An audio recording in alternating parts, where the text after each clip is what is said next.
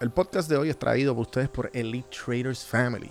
Elite Traders Family es unos cursos que te enseñan a invertir tu propio dinero en la bolsa de valores. Si quieres un poquito más de información, puedes entrar al episodio 376 que entrevisto y me siento con el fundador Carlos Feliciano a ver cómo él empezó esta plataforma y cómo puedes empezar tú mismo a invertir tu propio dinero gracias a Elite Traders Family. Si vas a cafeinvestment.com y ves sus servicios y pones el código café en mano 10, el que ves en pantalla, te van a dar un 10% de descuento. Así que entra a Cafe Investment, únete al Discord y hagamos dinero juntos. Dinero juntos. Bueno, si eres como yo, de esas personas que tienen una lista inmensa y no encuentra el tiempo de cómo y cuándo leer, te recomiendo Audible. Audible es una aplicación de Amazon con más de 180 mil libros para escoger en inglés y o en español y con 30 días gratis. Eso es así. Si tú entras a audibletrial.com slash café en mano, te va a dar 30 días gratis en la aplicación y un libro gratis, el que tú quieras. Así que dale a las notas del episodio para que veas el link. Aprovecha. Seguimos con el episodio de hoy.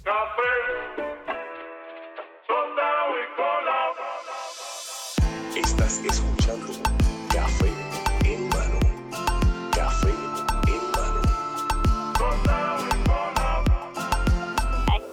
este podcast que está bien. Saludos cafeteros, bienvenidos a otro episodio de Café en mano podcast. ¿Tú estudiaste en Atlanta? No, mano. Yo me fui después de María. Ok. Eh, y yo estuve aquí toda mi vida. Y pues después me fui para María. Tú comí un montón de mierda allá. Ok. Atlanta está cool. El Ponce de León, ese market está nice. Sí, sí. El- el está Ponce. El Ponce City el Market. Ponce. Eh, yo le decía, ah, Ponce y yo. ¿Qué? yo también te decía Ponce, obviamente. Sí, sí, Es obligado. que ¿Y tú uno de mis mejores Ponce? amigos, sí, no, yo soy de Ponce, pero uno de mis mejores amigos este, estudió en Georgia Tech. Ah, y está ok. obsessed con Atlanta. Es todo como que, oh, Atlanta es la jodida. es, pero en verdad Atlanta está súper underrated.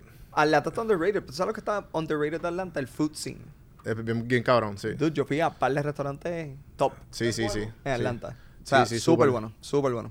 Sí. Sí, en verdad que sí. Hay un montón. Este, el, el esposo de mi prima tiene una finca de salmones en, en Miami. Y él como que va a Atlanta solamente a ciertos restaurantes. Y como que son, ¿sabes? Porque Eso es obviamente eso es... el- el- el- los clientes de él son, ¿sabes? Top. Top. O sea, que eso es allí en, en una calle nada más hay como cuatro, tres o cuatro y esos son los clientes de él. Coño, súper. Sí, en verdad ¿En que qué área de Atlanta específicamente? Eso es por... A mí se me olvidó, la- se me olvidó la- eso es por... Mano. Donde está... am- Fuck. Eso es... No, no, no me viene a la mente. Está Porque el higher, el higher end area de Atlanta. por Uptown, por allá. Exacto. Por Midtown. Después... Sí, Uptown. Eh, Uptown. Sí, exacto. sí, sí. ¿Cómo se Uptown es que Uptown? está Uptown, Midtown y Downtown, obviamente. Sí, sí. consiguen vuelo directo para allá o no? Sí, Sí, sí. Por, por Delta. Sí, el... Yo el ah, tengo una prima que, o sea, una unos familiares que viven en, en South Carolina, pero ahora ella trabaja con Delta, es flight attendant, ujú. una prima mía, y se mudó para Atlanta. South Carolina Sí. es otro sitio very underrated demente. Tú sabes, como que Charleston. Yo fui a Charleston. Ok. Charleston está hermoso. Tú sabes, como que ahí yo, ahí está la ostra y toda esta pendeja, como que es- es súper bueno. No, Súper Sí, nice. sí, sí. Porque eso está en la costa, ¿verdad? Está en la costa y, y también hay buenos campos de golf como que cerca. Es como Atlanta. Atlanta Sí, porque ese, ese es el, esa es la costa más cerca de, de Atlanta, Claro. de Georgia. Porque eso- obviamente Georgia no tiene Pero, costa. exacto, pero Atlanta a Charleston deben ser tres o cuatro horas. Sí, por no- eso. no es igual que Sabana. Horas, si mal no recuerdo. Ah, Sí, sí. Bueno, pues, este, bienvenido a Café en Mano. Nice. Eh, Ya gracias, empezamos. gracias por darte la vuelta. Este, así más o menos el flow de... no, ya, ya veo, veo, veo el Eh, sí, Sí. sí. Y para los que no te conocen, Ramón Ortiz, el, el, uno de los cofundadores y el CEO de Clínica Verde. Primer dispensario, los dispensarios más grandes de todo Puerto Rico. Uno de los, sí. Nosotros fuimos en el 2017, abrimos la primera tienda en Caguas. Ok. Eh, después abrimos en abril, abrimos Humacao y después abrimos el de la avenida Rupert, que es, lo- es la que tú eh, me dijiste. Ajá. Eh, y sí, fuimos la primera cadena en abrir eh, dispensarios y fuimos las primeras precualificaciones, que es el, la primer, el primer paso que trae el gobierno para empezar ¿verdad? la aventura en el mundo del cannabis medicinal. Y la verdad es que estuvo bien interesante, tú sabes, como que fue... Sí, pero tú también, tú también este, estás escuchando Shout Out a Mentores en Línea. Ah, Eh, sí. Escuché el- la entrevista que te hizo Jason Sí, Ramos. Y mencionaste también que, ¿sabes? Que tú tuviste par de proyectos en el, en el gobierno. O sea, que ya tú, ¿sabes? Como que más o menos... ¿Tuviste que ver en ese en, en eso o fue como que después de que tú como que lo viste venir y dijiste, ah, pues vamos a meter, a meter mano? Un poquito los dos, poquito Ok. los dos. Eh, ayudamos, obviamente, en esos momentos el gobernador Alejandro García Padilla a hacer la orden ejecutiva y pidió, el, eh, ¿verdad? Eh, la introspección de varias personas que él conocía y pues yo más o menos sabía que, que pas- que iba a pasar y me preparé, más que nada me eduqué. O sea, fui- Claro. viajé a California, viajé a, a Colorado. eh, conocí un montón de gente de estos, ¿verdad? Hipitongos y Ujú, tienen su ujú. visión de mundo. Y la verdad es que eh, uno, uno aprende, ¿verdad? De, de esas diferentes perspectivas de mundo de, de otras personas. Y ahí fue que yo, en el, eso fue en como mayo de 2015, en como para septiembre, octubre, ya Ajá. era como que voy a hacer esto. O sea, it's happening. Sí, sí, y sí. en noviembre llamé al, al pana mío, a Chris Foster, eh, que es el CFO de la compañía, cofundador, y le dije, coño, mano, nosotros nunca hemos hecho nada juntos, pero this is it, tú sabes, como que hay que darle. Y, Sí, sí. y pues nada, ahí empezamos en esto. Como la visión, me imagino que al principio debió ser bien, este... Porque, ¿sabes? Porque estaba empezando algo que no existía. ¿Te gusta el... ¿Qué? Aquí para que lo vean las cámaras. Sí, exacto, sí. El tiro, el tiro. eh, so que me imagino que la visión del 2015 versus ahora, y pasó una pandemia, pasó María, pasó los terremotos, y han pasado un montón de cosas, que, ¿sabes? ¿Cuál, ¿Qué ha cambiado? O como que cuál es la visión nueva ahora. Tú sabes cuando los ups and downs, ¿verdad? Ajá. En Puerto Rico sin duda alguna ha habido más downs que ups, porque Ujú, pues si te pones a pensar, si el negocio empezó en el 2017, ese mismo fue el año de María y, y de Irma. Mm. So, nosotros perdimos seis meses de negocio después de ahí. O sea, no es que perdimos, pero no, no había progreso en términos de la cantidad de pacientes o, o del mismo negocio que, que nosotros tenemos un, un outlook bien agresivo de dispensarios. O sea, nosotros al principio, imagínate tres chamacos tratando de montar seis dispensarios. O sea, como que, who, who wants to do that? So que ustedes empezaron from scratch 6. Sí, Wow. sí, Súper ambicioso. nasty. Sí, sí, sí. Eh, looking back es como que de esas cosas que uno dice, como que ahora viendo el negocio de ahora como está, hubiese, yo creo que hubiésemos empezado maybe con dos o tres dispensarios más estratégicos y potencialmente montar un cultivo pequeño, cuestión de que este feed los dispensarios, porque el, el issue todavía, al 2017 al 2021 sigue siendo el mismo, el suplido, la, la falta de suplido de, de productos eh, en los dispensarios es, es absurdo. Y más Sí, a nosotros como los, eh, dispensarios independientes que no tenemos como que ese acceso a... Sí, tuve, tuve, tuve, bueno, tengo un amigo, pero él tuvo un terreno por allá por San Germán y él se puso a, a sembrar, obviamente no cannabis, pero porque en el momento nada que ver, pero se puso a sembrar varios productos de- que, se- que se dan aquí, que, se- que podría vendérselo a los supermercados y no sé qué, pero me, me acuerdo tener la conversación con él que, él- que eso fue como, mira, pues ya, se perdió todo porque pasó el huracán, so que es volver a empezar de cero, volver a hacer toda la inversión.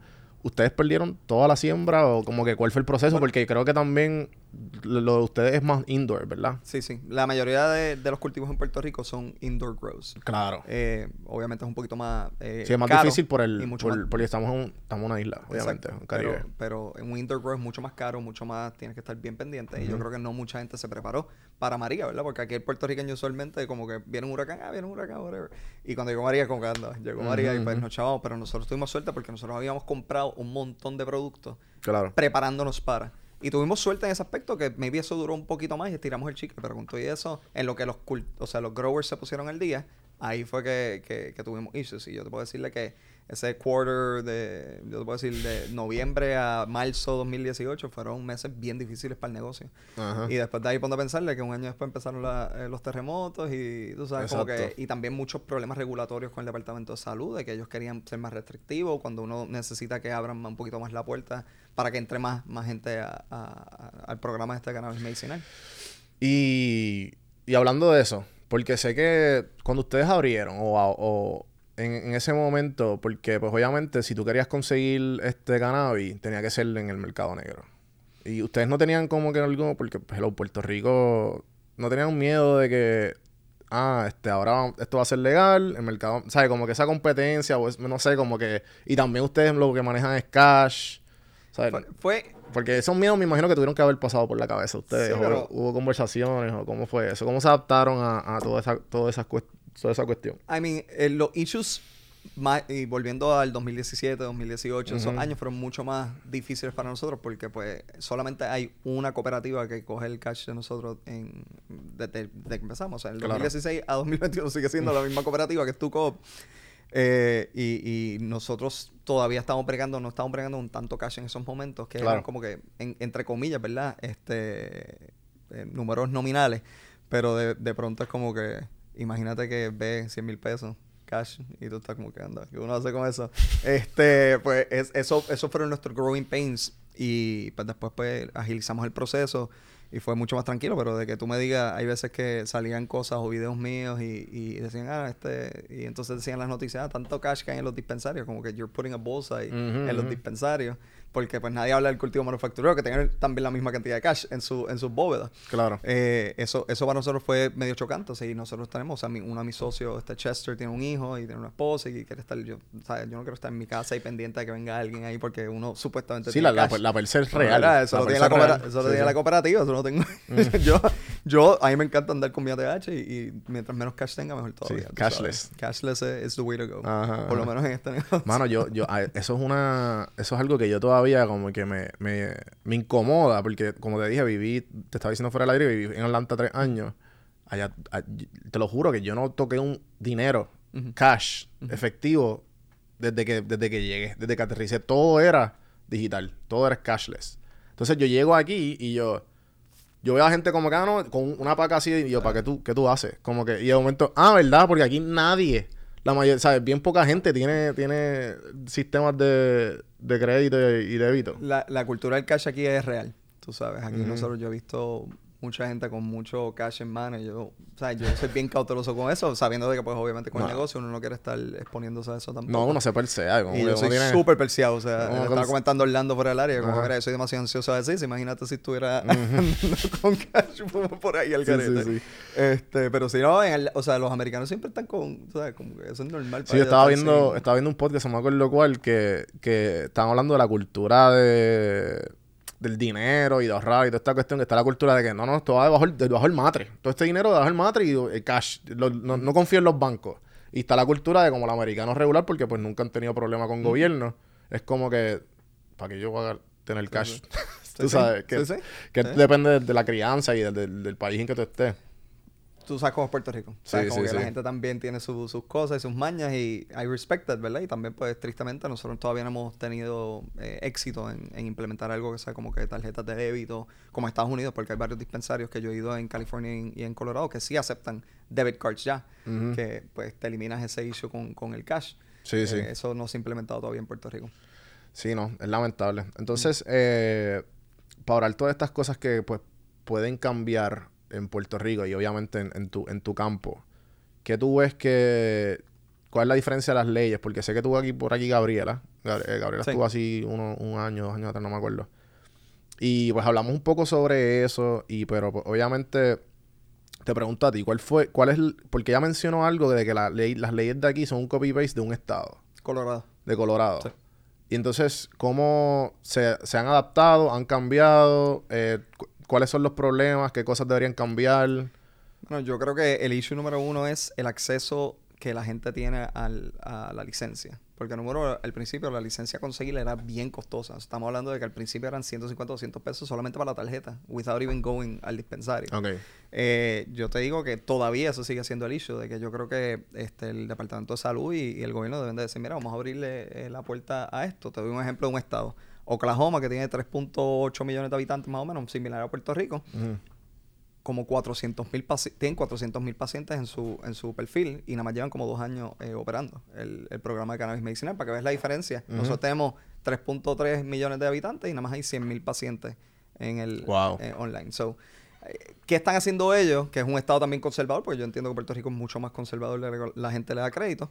Eh, ¿Qué están haciendo ellos? Que nosotros podíamos copiarnos de que quizás se, se pudiera implementar en el futuro. Esas son cositas que, que quizás... Sí, que, te, que mejorarían a, todos a ti y a todos los empresarios que están en, el- en la industria. porque al final del día esto es una inyección que uno está poniéndole sudado, tú sabes, esto no es free cash. Este, Aquí la gente está, está poniendo mucho, mucho cash en la mesa y yo no sé si se han dado cuenta que hay un dispensario cada 25 yardas. Eh, hay muchos que se las van a ver es fácil, es fácil abrir un dispensario, como que, porque como tú dices, si hay tanto, porque sé que es cuesta arriba, obviamente, y también es una inyección de dinero heavy. Sí. ¿Cuán No es que sea, o sea, no es fácil porque pues el compliance es, es bien difícil, son bien estrictos en el Departamento de Salud, pero ya cuando uno tiene, en el caso de nosotros, tenemos ocho dispensarios. Eh, ya cuando van a hacer inspecciones, quizás uno está ya más cómodo con, con hey, ya sabemos lo que yo tengo que hacer. O sea, ya yo sé cómo montar un dispensario de rabo a cabo. Eh, he visto muchas personas que están montando dispensarios pequeños o individuales, pues quizás ellos tengan issues de, de entrar a, a esta, a esta industria. No, no te sé decir, por lo menos ya nosotros llevamos tanto tiempo que, que Sí, sí, o sea, sí. es bastante copy-paste. Es como, mira, ya nosotros tenemos nuestro flow, ya sabemos lo que hay que hacer y para adelante. Sí, exacto, que ustedes, la idea de ustedes era franquicia y pues, ok, pues ya, vamos a- a- eh, por ahí para abajo. Ajá. Ya nosotros tenemos 8 y, y la idea es tratar de llegar a 13, 14 más o menos, Sí. a final de año. Sí, no, que este, eso, eso está genial. Pero, porque también había escuchado en, en- en la entrevista que, que, pues obviamente esto fue, esto fue antes de la pandemia, ¿verdad? Sí. Que estaban ya, ustedes estaban proyectando a 20 para el 2021. Pues obviamente esto es antes de la pandemia. Antes, pre-pandemia, yo te puedo decirle que ya nosotros estamos tratando de llegar a 20. Ujú. Post-pandemia, te puedo decirle que estamos trying to eh, lower expectations, porque la verdad es que el, el gasto es real y, y no son, o sea, hay mucha gente, no sé si de seguro hay mucha gente que dice, ah, no, es que se están jaltando con lo que, en el negocio. Y yo, Ujú. "Ah, sí, eh, entre comillas, ¿verdad? Porque pues al final del día hay que pay the bills, tú sabes, eso Sí, no, es, sí, eso no sí. es gratis. Yo creo que todo el mundo está esperando el brinco a, a recreacional, que yo espero que eso llegue dentro de los próximos dos a, Pronto. dos a tres años. Eh, es lo natural. Ya hay más de 18 estados y jurisdicciones que están implementando cannabis eh, recreacional y lo- el impacto positivo que ha tenido en, en la sociedad eh, de todos esos estados. Yo creo que sería algo bienvenido en Puerto Rico porque pues aquí la educación de- del cannabis es, seria, tú sabes. Nosotros todos los días estamos bregando con gente que simplemente no, no entiende los beneficios que, que esto tiene. Y, y, y tocando eso, eh, yo, yo he pasado personalmente, pues, oye, yo creo, y yo creo que todas las personas que son, que tienen la licencia y son usuarias, ah, han tenido la conversación. Que le, le explican a alguien, a alguien que lleva años pensando que es el, la lechuga del demonio. Eh, tú tratas de explicarle. Ajá, the devil's lettuce. Eh, so, si tú tuvieras a un buen familia, un buen pana, un buen amigo, que son súper anti y súper conservadores, ¿cómo tú le explicarías? Eh, Es que lo- los números hablan por sí solos, ¿verdad? Este, yo tengo, te doy un ejemplo de mi tía. Mi tía es pentecostal. Y eh, obviamente súper eh, conservadora en ese aspecto. Ella vivía en un Macao y ella fue un día al dispensario y empezó a... Y cogió una, una, este, un tourcito del dispensario y los muchachos empezaron a hablar sin decirme nada a mí porque ella vive bien cerca del dispensario. Y después, al otro día, fue como tres amigas de ella de la iglesia. Sacaron la licencia a las tres y entonces me dice como que, ah, mira, compré unas pastillas. Y yo, ah, qué cool, qué sé qué. Y después me dice, dormí como lirón, porque ella tiene muchos problemas de dormir. Ok. Y, y después de ahí, todo, o sea, ellas cuatro siempre van al dispensario a comprar sus pastillitas, sus gotitas. O sea, Ujú. recuerden que la gente siempre dice, ah, marihuana, pues dicen flor. O sea, como que ah, van a arrebatarse o qué sé yo qué. No necesariamente, tú sabes, como que hay mucha gente que, que simplemente necesita, son ansiosos, necesitan estar rebajados para pasar el día. Eh, o están siempre tumbados y necesitan un uplift, por eso quizás este, consumen eh, algún comi o comestible o- o algún aceite, tú sabes, hay muchas diferentes variantes para, para Sí, sí. atacar la necesidad o el impedimento que tienes para, tú sabes, vivir, vivir tu vida como Dios manda. O sea, yo creo que la gente no quiere estar metiéndose media Xanax o, o, o tú Sí, sabes, es una pelco para sobrevivir su Eso día. es algo que yo sabes. me he quedado bien eh, o sea, en shock de lo normal y lo común que muchos adultos como que consumen pastillas. Y obviamente, o sea, cada cual, ¿verdad? Pero Oye, eso... sí, sí, pero es como que hay porque porque si, si ya eres adicto a algo, porque obviamente hay adicciones malas y buenas. Y yo prefiero tener adicciones buenas, como la adicción del ejercicio, de los hábitos saludables, toda esta cuestión. Yo considero que el cannabis es un hábito, eh, un hábito o una adicción buena. Hay remedios... yo estoy hablando, obviamente, Ah, no, de mi claro. experiencia. Y, y yo también, ¿verdad? Quiero, quiero hablar de, Sí, de sí. mí, de mis experiencias. O sea, cada cual tiene, ¿verdad? Su, su, sus vicios y sus cosas que hacen. Yo no, no juzgo en, en nada a las personas. Pero si hay un remedio natural que uno pudiera por lo menos darle un intento, yo diría de que pues eso sería lo prudente para hacer. O sea, ahora mismo los jóvenes, o sea, o sea tú y yo más o menos somos contemporáneos. Eh, y, y yo veo los chamacos ahora en college no beben, Ujú, o sea, Sí. fuman. Y entonces Sí, sí. uno ve la diferencia eh, hasta en los jóvenes que son mucho más emprendedores. Yo los otros días vi un chamaco de 20 años, estaba hablándome de cripto y estaba hablándome de puts y de holding este, ciertas acciones. Y yo como que, dude, o sea, yo, yo a mis 34, Ajá. ahora es que aprendí un poquito más de, de, Robin Hood y, to- y, y- y el stock market, que antes jugaba, verdad, ahora estoy... El mercado está como, es como está el gambling, básicamente, ¿verdad? Pero pues, cosas que, que uno, a mi edad, yo no, te- yo no tenía eso. O sea, como a los 20 años no estaba pensando en, en eso. Yo que quizás, este, y ellos me dicen, ah, no, es que cuando fumo, pues, como que Te dan me, ganas me de- dan ganas de aprender otras cosas. Ah. Eso está cool. Sí, sí. Eso, Este, no, es el, ah, definitivamente como que el, te, da- te, te aumenta el pensamiento crítico, como que te dan ganas sure. de... Push y, the limits. y- y te da, y te da también, te, te hace las preguntas que usualmente si estás sobre no te las hacen. Es como, como dice eh, Maestro Sensei Joe Rogan, que él dice que como que cuando él va al aeropuerto, él se mete como, como 100 miligramos, casi 200, y él dice como que, no, es- yo voy a enfrentar mis demonios. y tú te quedas como que, pero ¿por qué él se tortura? Pues porque es que son preguntas que son... O sea, son, son cosas que son saludables como que pasar la tortura y ser su- el sufrimiento para como que uno estar con los pies en la tierra. claro. Pero obviamente cada cual. Y- Cada cual, ¿verdad? Yo me meto Sí, 100 porque ahí- miligramos de, aquí a, tortura. a- al hospital, tú sabes. Sí, no, directo, y tú cabrón, sabes, y cabrón, de- debajo de la sábana en la casa. Eh, entonces, este, ¿qué, qué exactamente? Porque me imagino que la ambición, que lo comentaste ahora de, ah, pues dale, o la ambición y las proyecciones de, ah, pues dale, vamos a abrir 20, para el 2021 esperamos que sea eso. También a lo mejor... Eh, lo recreacional también a lo mejor hubiese, se hubiese adelantado un poco si no fuera también por la pandemia hubiese o sea, hubo hubo, tan- hubo, hu- hubo tanto cambio con la pandemia ¿Qué fueron las cosas que ustedes más le... Yo creo que el, el shock inicial de la pandemia de van a cerrar todo. Entonces yo creo que todo el mundo en la industria dice, ah, ok, si vas a estar encerrado, ¿cómo tú vas a cerrar los dispensarios de cannabis? Que la gente necesita eso.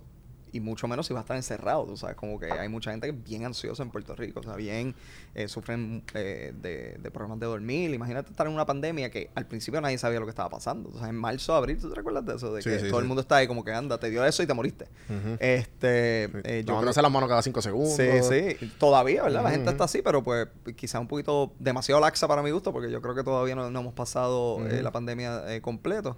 Eh, pero, pero sí, o sea, eh, como industria, yo creo que vimos esa gente cautelosa, como que, ah, voy a montar X cantidad de pies cuadrados o X cantidad de dispensarios, como no, no lo voy a hacer si yo no sé cuánto dura esta pandemia. Eh, Sí, nadie sabe, exacto. Nadie, nadie sabía, eso era un complete question mark, porque pues te escuchabas a Fauci todos los días y uno está como que cada vez era peor, y, yo como que, y entonces Trump ahí diciendo dos lo que era. So, eh, como industria fue como que, yo diría mejame, mejame. Entonces, las ventas incrementados para verano, porque pues yo creo que había sobreproducción en esos momentos, entonces decrease para después, porque la gente no, no se había preparado pensando de que no sabían lo que iba a pasar con la pandemia.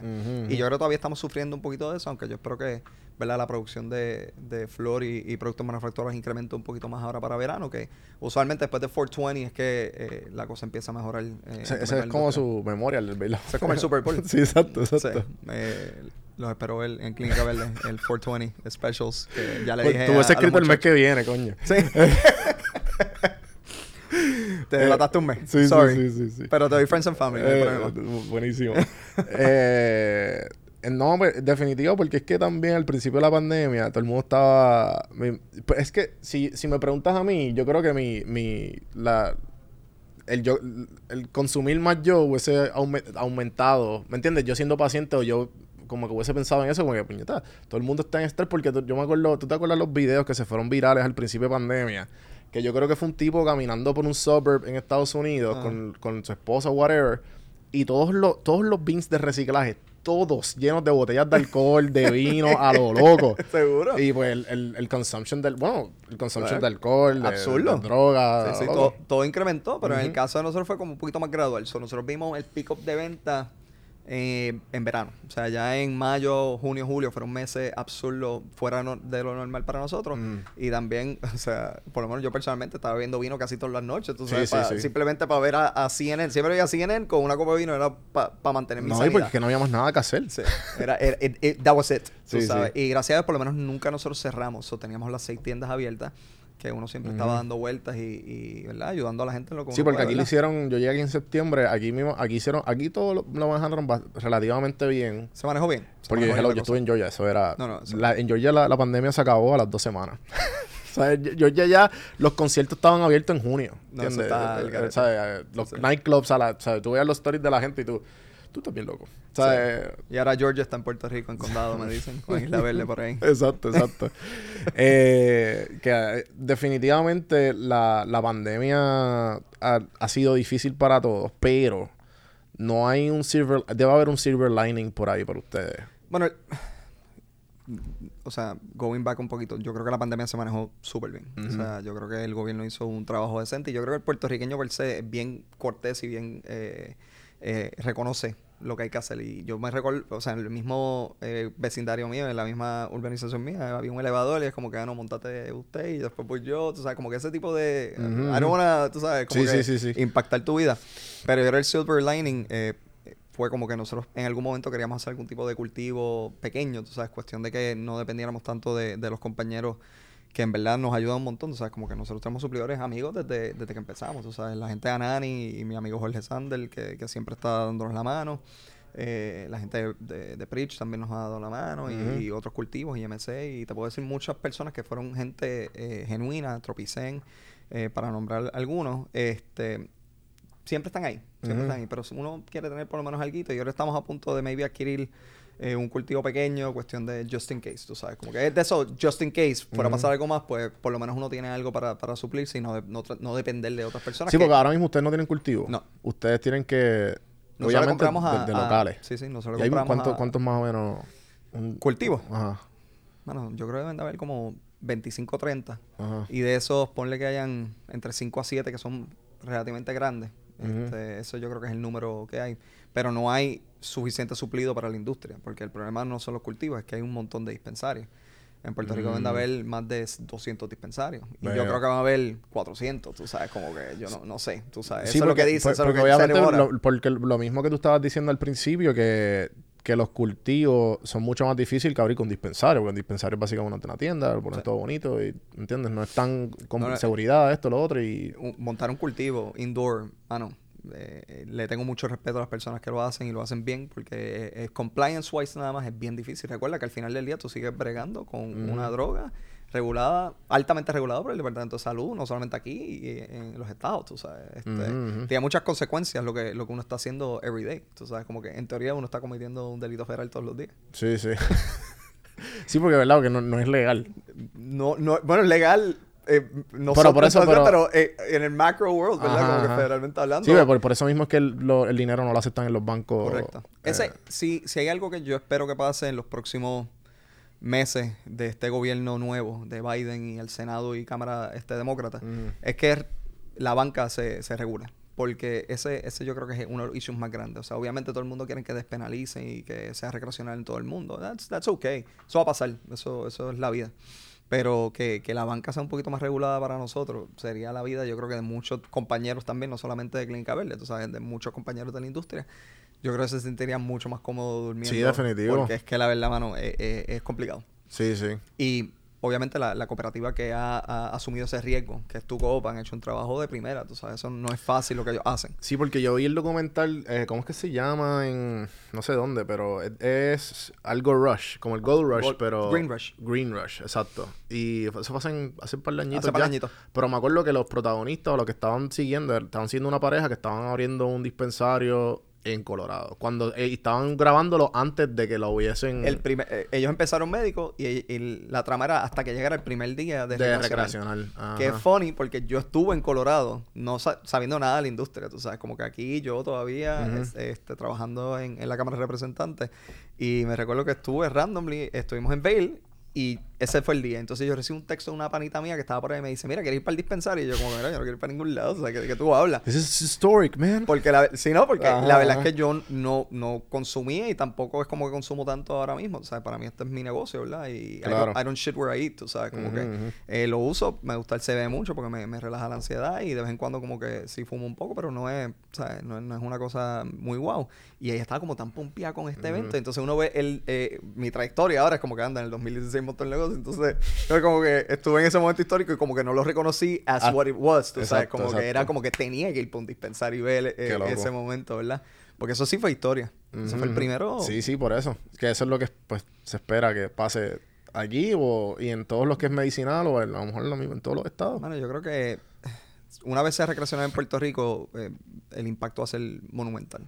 Sí, porque Puerto Rico puede ser un tourist destination Es solamente un hub, para eso. Sí, es sí. un hub, playa, gente Sí, bonita yo creo y, que, yo, y- y y yo creo, marihuana. y yo- o sea. y yo creo que es mucho, mucho mejor que, que los crypto dudes de aquí, que es como que, bro.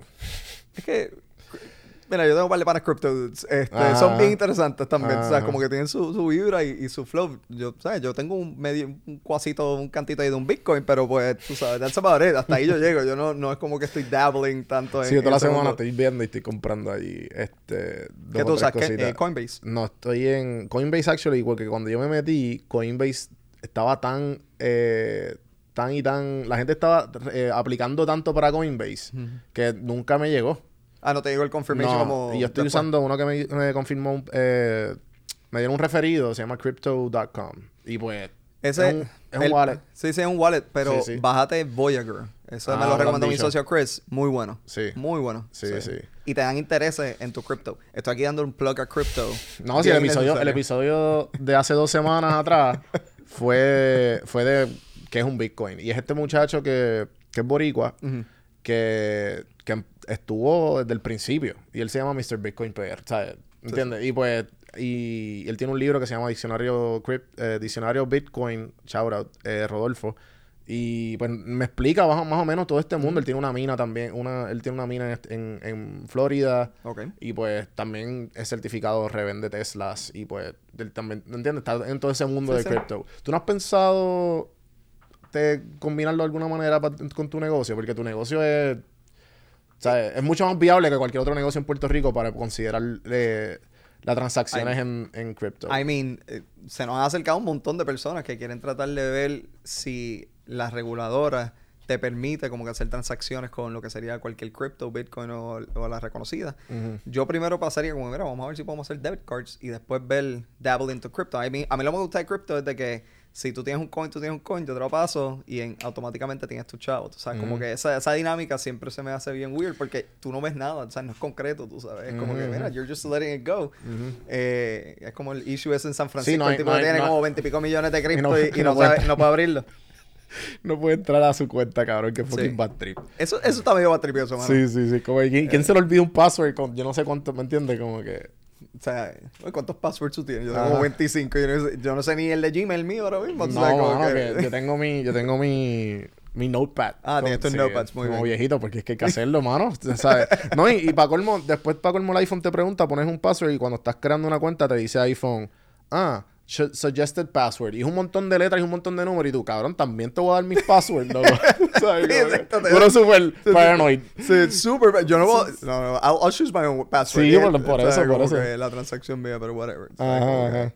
Eh, no, nada. Y, y entonces, si, si tú volvieras al, al principio del 2017 y con todo lo que ha pasado en Puerto Rico y pudieras hablar contigo mismo, ¿qué tú, qué tú te dirías a ti mismo? Buena pregunta. Eh, Pre-María estás hablando, o sea, cuando Sí, empezamos el negocio ahí, super- uno bien, super uno bien ambitious, ambitious. Sí, ajá, sí, super sí. ambitious, estaba super- estábamos super ambitious, bien eh, este, trigger happy, como que ah, vamos a hacer esto, vamos a comprar acá, vamos a montar aquí. Nada o sea, te recuerda que, a la, parar, mi- la- nada recuerda te que a va la a misma vez uno está, uno sigue haciendo ideas, business development y, y negocios, y como que, ok, seguimos con esto, hacemos esto. Nosotros cogimos eh, el, el lease de una propiedad ahí en la Yupi, que nosotros vamos a tener eh, un dispensario justamente en la Avenida Universidad, justamente Brutal. al frente de 8 de Blanco, que es- eso- yo estoy en la Yupi, I know eh, que es la que hay con el 8 de Blanco y, y esa área. Eh, y seguíamos como que invirtiendo eso, entonces de pronto te da, te da esa pandemia. ¿Qué me hubiese dicho? Es como que, mano, double down, que eso fue lo que hicimos. Y cuando pasó el huracán, nosotros nos sentamos los, tres- los socios y dijimos, ok, vamos a meterlo, vamos a meterle, porque fácilmente uno se puede quitar también. Fácilmente hubiésemos vendido los tres o cuatro dispensarios y nos salimos del negocio, pero iba a ser bien difícil, lo ha sido, tú sabes, como que no es como ha sido ¿Cuán- cu- fácil. Ustedes son un montón de... ¿Cuántos socios son ustedes? Bueno, nosotros los principales somos tres, eh, y, pero tenemos muchos eh, eh, socios Sí, pequeños. Angel, Angel Eh, Investors. sí, sí. eh, más que nada, este, tenemos muchos inversionistas doctores, tengo muchos inversionistas oftalmólogos, Ujú. este, randomly, porque Eh, tengo muy buena relación con, con varios de ellos, específicamente Gustavo Hernández y Ampio Vanetti, que fueron los, como que los primeros que, que creyeron en nosotros. Y la verdad es que ellos mismos han, han llamado a, a otros panas y dicen, mira, tienes que invertir con esta gente porque tú sabes como Sí, que... sí. Y, y, pero a mí lo que más me, me- me enorgullece es verdad que la mayoría de nuestro capital es eh, puertorriqueño, o sea, son friends and family de nosotros. Aunque son friends and family que no están en Puerto Rico, ¿verdad? Pero siguen siendo friends and family. Claro. Nosotros no tenemos capital de afuera, como mucha gente que está por ahí viniendo, ni capital extranjero, tú sabes, todo ha sido local, doméstico. Y eso, ¿verdad? Y más que nada somos, los principales somos bien jóvenes. O sea, yo tengo 34 años, mi socio Chris tiene 36, Moncho tiene 40, Ujú. este, Chester tiene 38. O sea, somos, somos gente relativamente joven echando para adelante, porque la mayoría de los dueños de, de negocio acá en Puerto Rico pues son gente que tuvieron éxito en un negocio, después moviéndose a, a esta industria, pues también tienen sus trabas, como todo, como nosotros tuvimos y las tuvieron ellos en otros negocios. Ujú. Eh, pues esa, esa es de las cosas que como que más me, me pompea día a día. Es como que la gente que uno está invir- que invirtieron en uno son gente que uno puede look up to. Tú sabes, como que, ah, ok, es- ese tipo... Yo, yo he tenido un par de, par de side hustles con socios. Ujú. Y pues sé que hay mucho ego envuelto. Obviamente depende de la confianza que tú... O sea, hay, mil, hay 1500 razones por cómo tú manejas una buena, una buena, una buena reunión que sea productiva. Eh, hay un montón de tips and tricks. Pero, Tricks pero obviamente no, no, no, se, no se ha manejado, no he manejado o no he estado presente en una, en una de, de la grande escala como la tuya. Eh, ¿cuál, Bien tú, difícil. cuál tú dirías que, que es la fórmula perfecta para, para tener una buena... O sea, primera pregunta. sí, sí, Porque hay mucho, hay, hay- hay- hay mucho, hay mucho que quiero decir. Eh, Necesito más ¿cuál, café para cuál esto. tú cre- ¿Cuál tú crees que es la el, el, el happy number de, un, de socio? Por- Ok. porque tú sabes que uno, ah, pues yo quiero hacerlo todo. Tú, ah, pues dale, ok. Pues necesito ayuda, necesito a alguien esto. Y de pronto, ah, bueno, pero necesito inversionista. Ah, no, pero necesito, sabes que hay, tiene- hay muchas cosas que a lo mejor que con socios se facilitan, pero mientras más gente, más difícil se hace la tomar la decisión. Sí. Yo te puedo decir ahora mismo que nosotros tenemos sobre, ponle que entre 15 a 20 socios. Y la mayoría de ellos son passive investors. Eh, pero son muchos doctores, gente que confían en uno y pues me conocen ujú. de hace mucho tiempo. Yo creo que la confianza es lo número uno, o sea, porque pues yo hago lo que yo quiera con mi dinero. O sea, si yo quiero cagarlo en crypto, pues mano, se fue el dinero en crypto. Pero when it's other people's money, que eso es lo que la gente no entiende, ahí es donde la responsabilidad entra y entonces eso, cre- eso crea que uno crezca de verdad, porque cuando yo empecé esto yo tenía 29 años, mano. Ujú. 29 años metiéndose en el, el negocio de, de marihuana no era lo que you envision yourself doing este eh, off the bat por lo menos eso es lo que pensaba cuando yo estaba estudiando derecho tú sabes that, that wasn't my, my feeling pero cuando uno empieza ah, cogiste un cheque de X cantidad otro cheque de X cantidad tú sabes como que el- de, de pronto como que levantaste 5 o 6 millones de pesos es como that's a lot of money y entonces uno tiene que empezar a pensar, ok, ¿cuál es la estructura del negocio? ¿Qué es lo que tú quieres hacer? ¿Cómo tú quieres hacerlo? Y las expectativas. O sea, un socio ahora mismo me puede llamar y me dice, mira, ¿cómo está la cosa? Ven para el dispensario, esto es lo que está pasando, open book. Mi celular siempre está activo. Mis socios saben de que si me llaman a las 8 de la mañana, 8 de la noche o en cualquier momento, yo voy a contestar. O sea, esa, esa cosa de que, que uno sea escurridizo, eso es bien malo. Por lo menos a mí no me gusta hacer ese tipo de negocio. O sea, si yo te co- consigo, yo te voy a conseguir. Eh, detalles así en términos de, de el openness que uno tiene con los socios, yo creo que es lo más importante, porque no solamente es la confianza y que sean friends and family, sí, esos son los más que tú tienes que tener al día y que sepan, hey, your money's safe, tú sabes, como que we're, we're trying to do our best, porque hay veces que las cosas están buenas y hay veces que las cosas están malas. Eh, mis socios por lo menos no han visto un peso de dividendo, pero es porque ellos saben que seguimos incrementando el tamaño del negocio. Entonces, no es, no es fácil montar 8 dispensarios. Imagínate montar 13 y ahora pues un pequeño cultivo, si acaso se da, tú sabes, como que son, son detalles que ellos saben que uno está progressing, que el negocio por lo menos sigue incrementando en tamaño, es positivo, ¿verdad? Porque eso es lo que ellos querían, de que eh, cuando uno invierte en, en cannabis, no es como que tú estás invirtiendo en, en, en- el banco que te dan 2%, tú sabes, como que aquí es all or nothing, básicamente, es un mucho más eh, volátil Sí, eh, sí. el mercado. Y lo ha sido. O sea, te, lo, te soy bien honesto, los últimos tres años uno, uno ha habido unas cosas que uno dice, o sea, what the- WTF, cuando, when are you gonna catch a break? Porque llega un punto de como que, mano, yo, yo también, yo como inversionista me gustaría ver este un return on investment. Pero pues las cosas buenas yo creo que tú sabes que hay que esperar un poquito más. Y, y la verdad es que nosotros estamos haciendo, o sea, yo me digo a esto 24/7, o sea, todo el tiempo estoy hustling, buscando la manera de, de mejorar y, y, ¿verdad? Y, que el negocio se dé como, como uno quiere, ¿verdad? Porque pues, Claro. Para mí me gusta ser very compliant, que las cosas se hagan con seriedad, porque pues volvemos, ¿sabes? Con mi chavo hago lo que quiero, pero con los chavos de otro no, no me gusta. Y también pues bregando con cannabis y, y marihuana. Ujú. Uno siempre, yo tengo esa, esa cosa de que tengo la lupa eh, en my back y no Ujú. quiero que, que la gente Sí, esté eso, sí, de más. eh, eso, eso te iba a decir que, que se debe sentir un peso bien grande porque pues al ustedes ser como quien dice la primera franquicia así con así de grande y a la misma vez como que están en casi todos los major los major pueblos de aquí de Puerto Rico hay, hay un, debe haber un peso de como que ah pues nosotros somos los que estamos liderando o No, no, bueno, el, el peso es eh, el performing, ¿verdad? Ujú, Como ujú. que ese peso de que ah, llegamos a, a Ponce específicamente, te doy un ejemplo, es como que yo nací en Ponce, o sea, yo soy de. Ponce. Mi peso personal es como que yo creo que Ponce destroce, tú sabes, como que Sí, yo creo sí, que Ponce sí. sea la tienda número uno, en efecto lo es, así que Ponce shout out Ponce. Ponce. Eh, pero pero te- es un ejemplo, eh, ¿verdad? Un poco vago, pero pues eh, uno, uno entra en ciertas negociaciones, entonces entra a un municipio como Co- Carolina, que yo no lo conozco muy bien. Y uno dice, pues Carolina hay un montón de, de, de gente, va a abrir el dispensario el mes que viene, who knows lo que vaya a pasar ahí. claro Yo espero que sea positivo, ¿verdad? Pero pues tampoco es que uno va como que, ah, vamos a matar porque somos clínica verde. Es como que, mira, shit happens. O sea, hay municipios buenos que, que, que ya tienen sus dispensarios. Hay, maybe hay un dispensario independiente que yo no conozca, que, Claro, sea claro. El, el, el gallo de, de la gente. Hay gente así porque yo me siento así de vez en cuando. Porque yo no voy para, a mí no me gusta ir para Walgreens así porque sí. Si puedo ir para una farmacia de la, de la comunidad, voy. Exacto. Y, y cuando empezaste a ver esta... Porque dijiste que, pues obviamente cuando no es dinero tuyo, uno como que, oh shit, los huevos se pusieron a peseta, como decimos aquí en Puerto Rico. Sí, sí.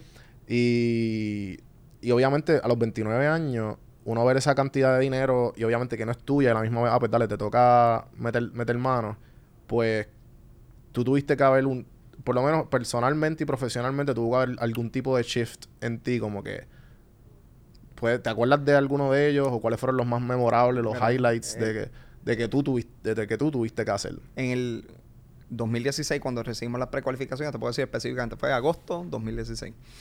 Ahí fue, ese fue como un oh shit moment, ¿verdad? Ese es el de que, oh, ahora es que, ¿verdad? Están esas seis precualificaciones, antes eran bien, te demandaban, ¿verdad? O sea, era bien eh, formal la cosa de que en seis meses tú tenías que montar tu dispensario. Coño, mano, montar un dispensario en seis meses es difícil, montar seis. Y uno, ¿verdad? Este, estirando el chicle y tratando de ver más o menos la estrategia. Montamos caguas ahí a, a- a lo que pudimos. Sobregastamos en caguas porque pues no sabíamos cómo funcionaba en esos entonces cómo hacer un dispensario. Como todo, growing pains, ¿verdad? En cualquier negocio te va a pasar eso. Y, y después uno está ahí hustling. Me recuerdo mi, mi conversación con los primeros inversionistas de nosotros, que fue el grupo oftalmólogo que te, come- que te comenté.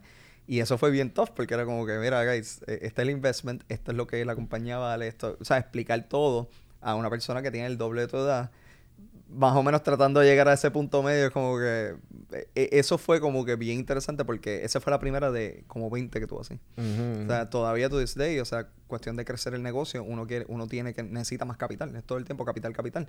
Es, es very capital intensive este negocio. O sea, eh, y, y esos son de esos momentos que uno está como que cada vez que voy a reunirme con un inversionista, un inversionista potencial, siempre reconozco de que, mano, esta gente está invirtiendo en ti.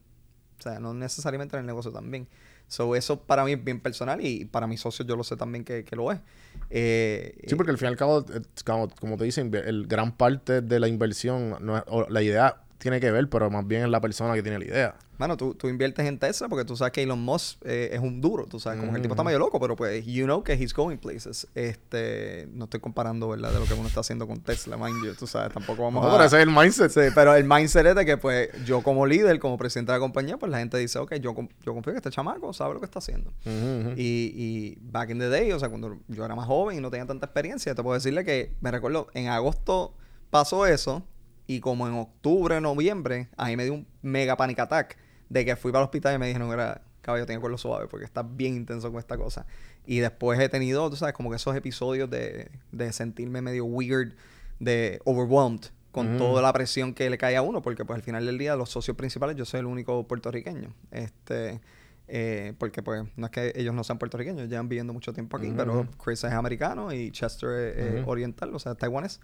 Eh, y pues no tienen esa, esa vibra que uno tiene con un puertorriqueño, específicamente bregando con el Departamento de Salud y bregando con gente que no sabe hablar español. Muchas cosas recaen más en, en mí Claro. para tratar de ejecutarlas. Eh, pero pues Chester es el duro en la operación, tú sabes, como que Ujú, ese, ese macho corre esa operación a, a la T y, y Chris es el duro bregando con las finanzas. So, ellos tienen sus roles, ya yo sé cuál es el mío. tú Sí, sabes, sí, y, sí. y, pues, back in the day, ya, ya, ya sé cómo manejar mi, mi- mis expectativas y mi, y mi flow mucho mejor de lo que sabía hace cuatro años atrás, ¿verdad? Uno crece con el tiempo. ¿Tú, tú, eh, tu, tu morning routine cambió de, an- de, de que estabas estudiando leyes hasta trabajar en la cámara? Bueno, estudiar, estudiar leyes, ser abogado, trabajar en la cámara y ahora algo del morning routine ha cambiado. Bueno, todavía mi routine era en college y en derecho, sin duda alguna era más party heavy de lo que era ahora, ¿verdad? Este deben de haber buenas historias por ahí eh, corriendo. Eh, cuando yo me gradué de derecho y empecé en la cámara, ahí fue que yo dije, ok, pues aquí la cosa es un poquito más seria la cosa. Eh, mi papá es una persona bien respetada en, en Puerto Rico y pues yo quería, I didn't want to make him look bad, por eso en la cámara yo me estaba comiendo la calle, ¿sabes? Creando proyectos left and right, tú sabes, este, haciendo todo lo que pudiera, cuestión de, de verdad, de que uno diga, ah, mira, este tipo, ¿sabes? Pero yo tenía 25 años cuando empecé en la cámara Claro. que me quería comer Wow. el mundo y era como que, dude, un pendejo, tú sabes, como que, este...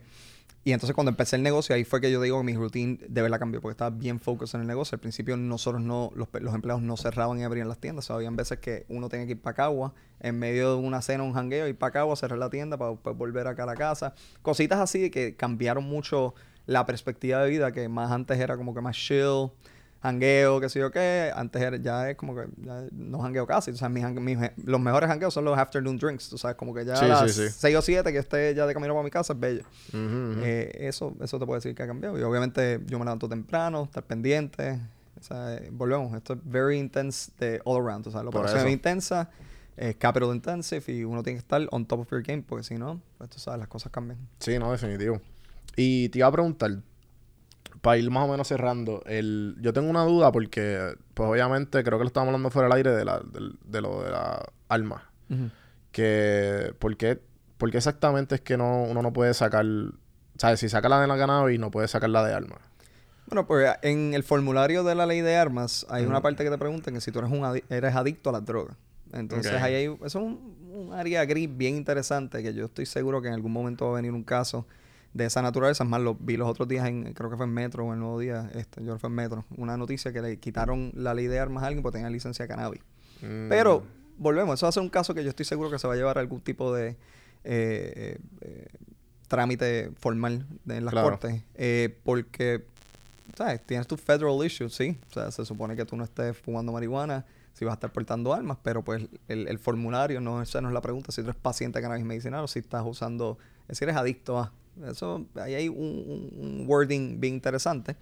Eh, pero pues sí, en efecto, si tienes ley de armas no puedes este, tener eh, licencia de cannabis medicinal. Qué bad trip. Sí. Eh, la última pregunta para ir despidiéndonos. Si tuvieras el...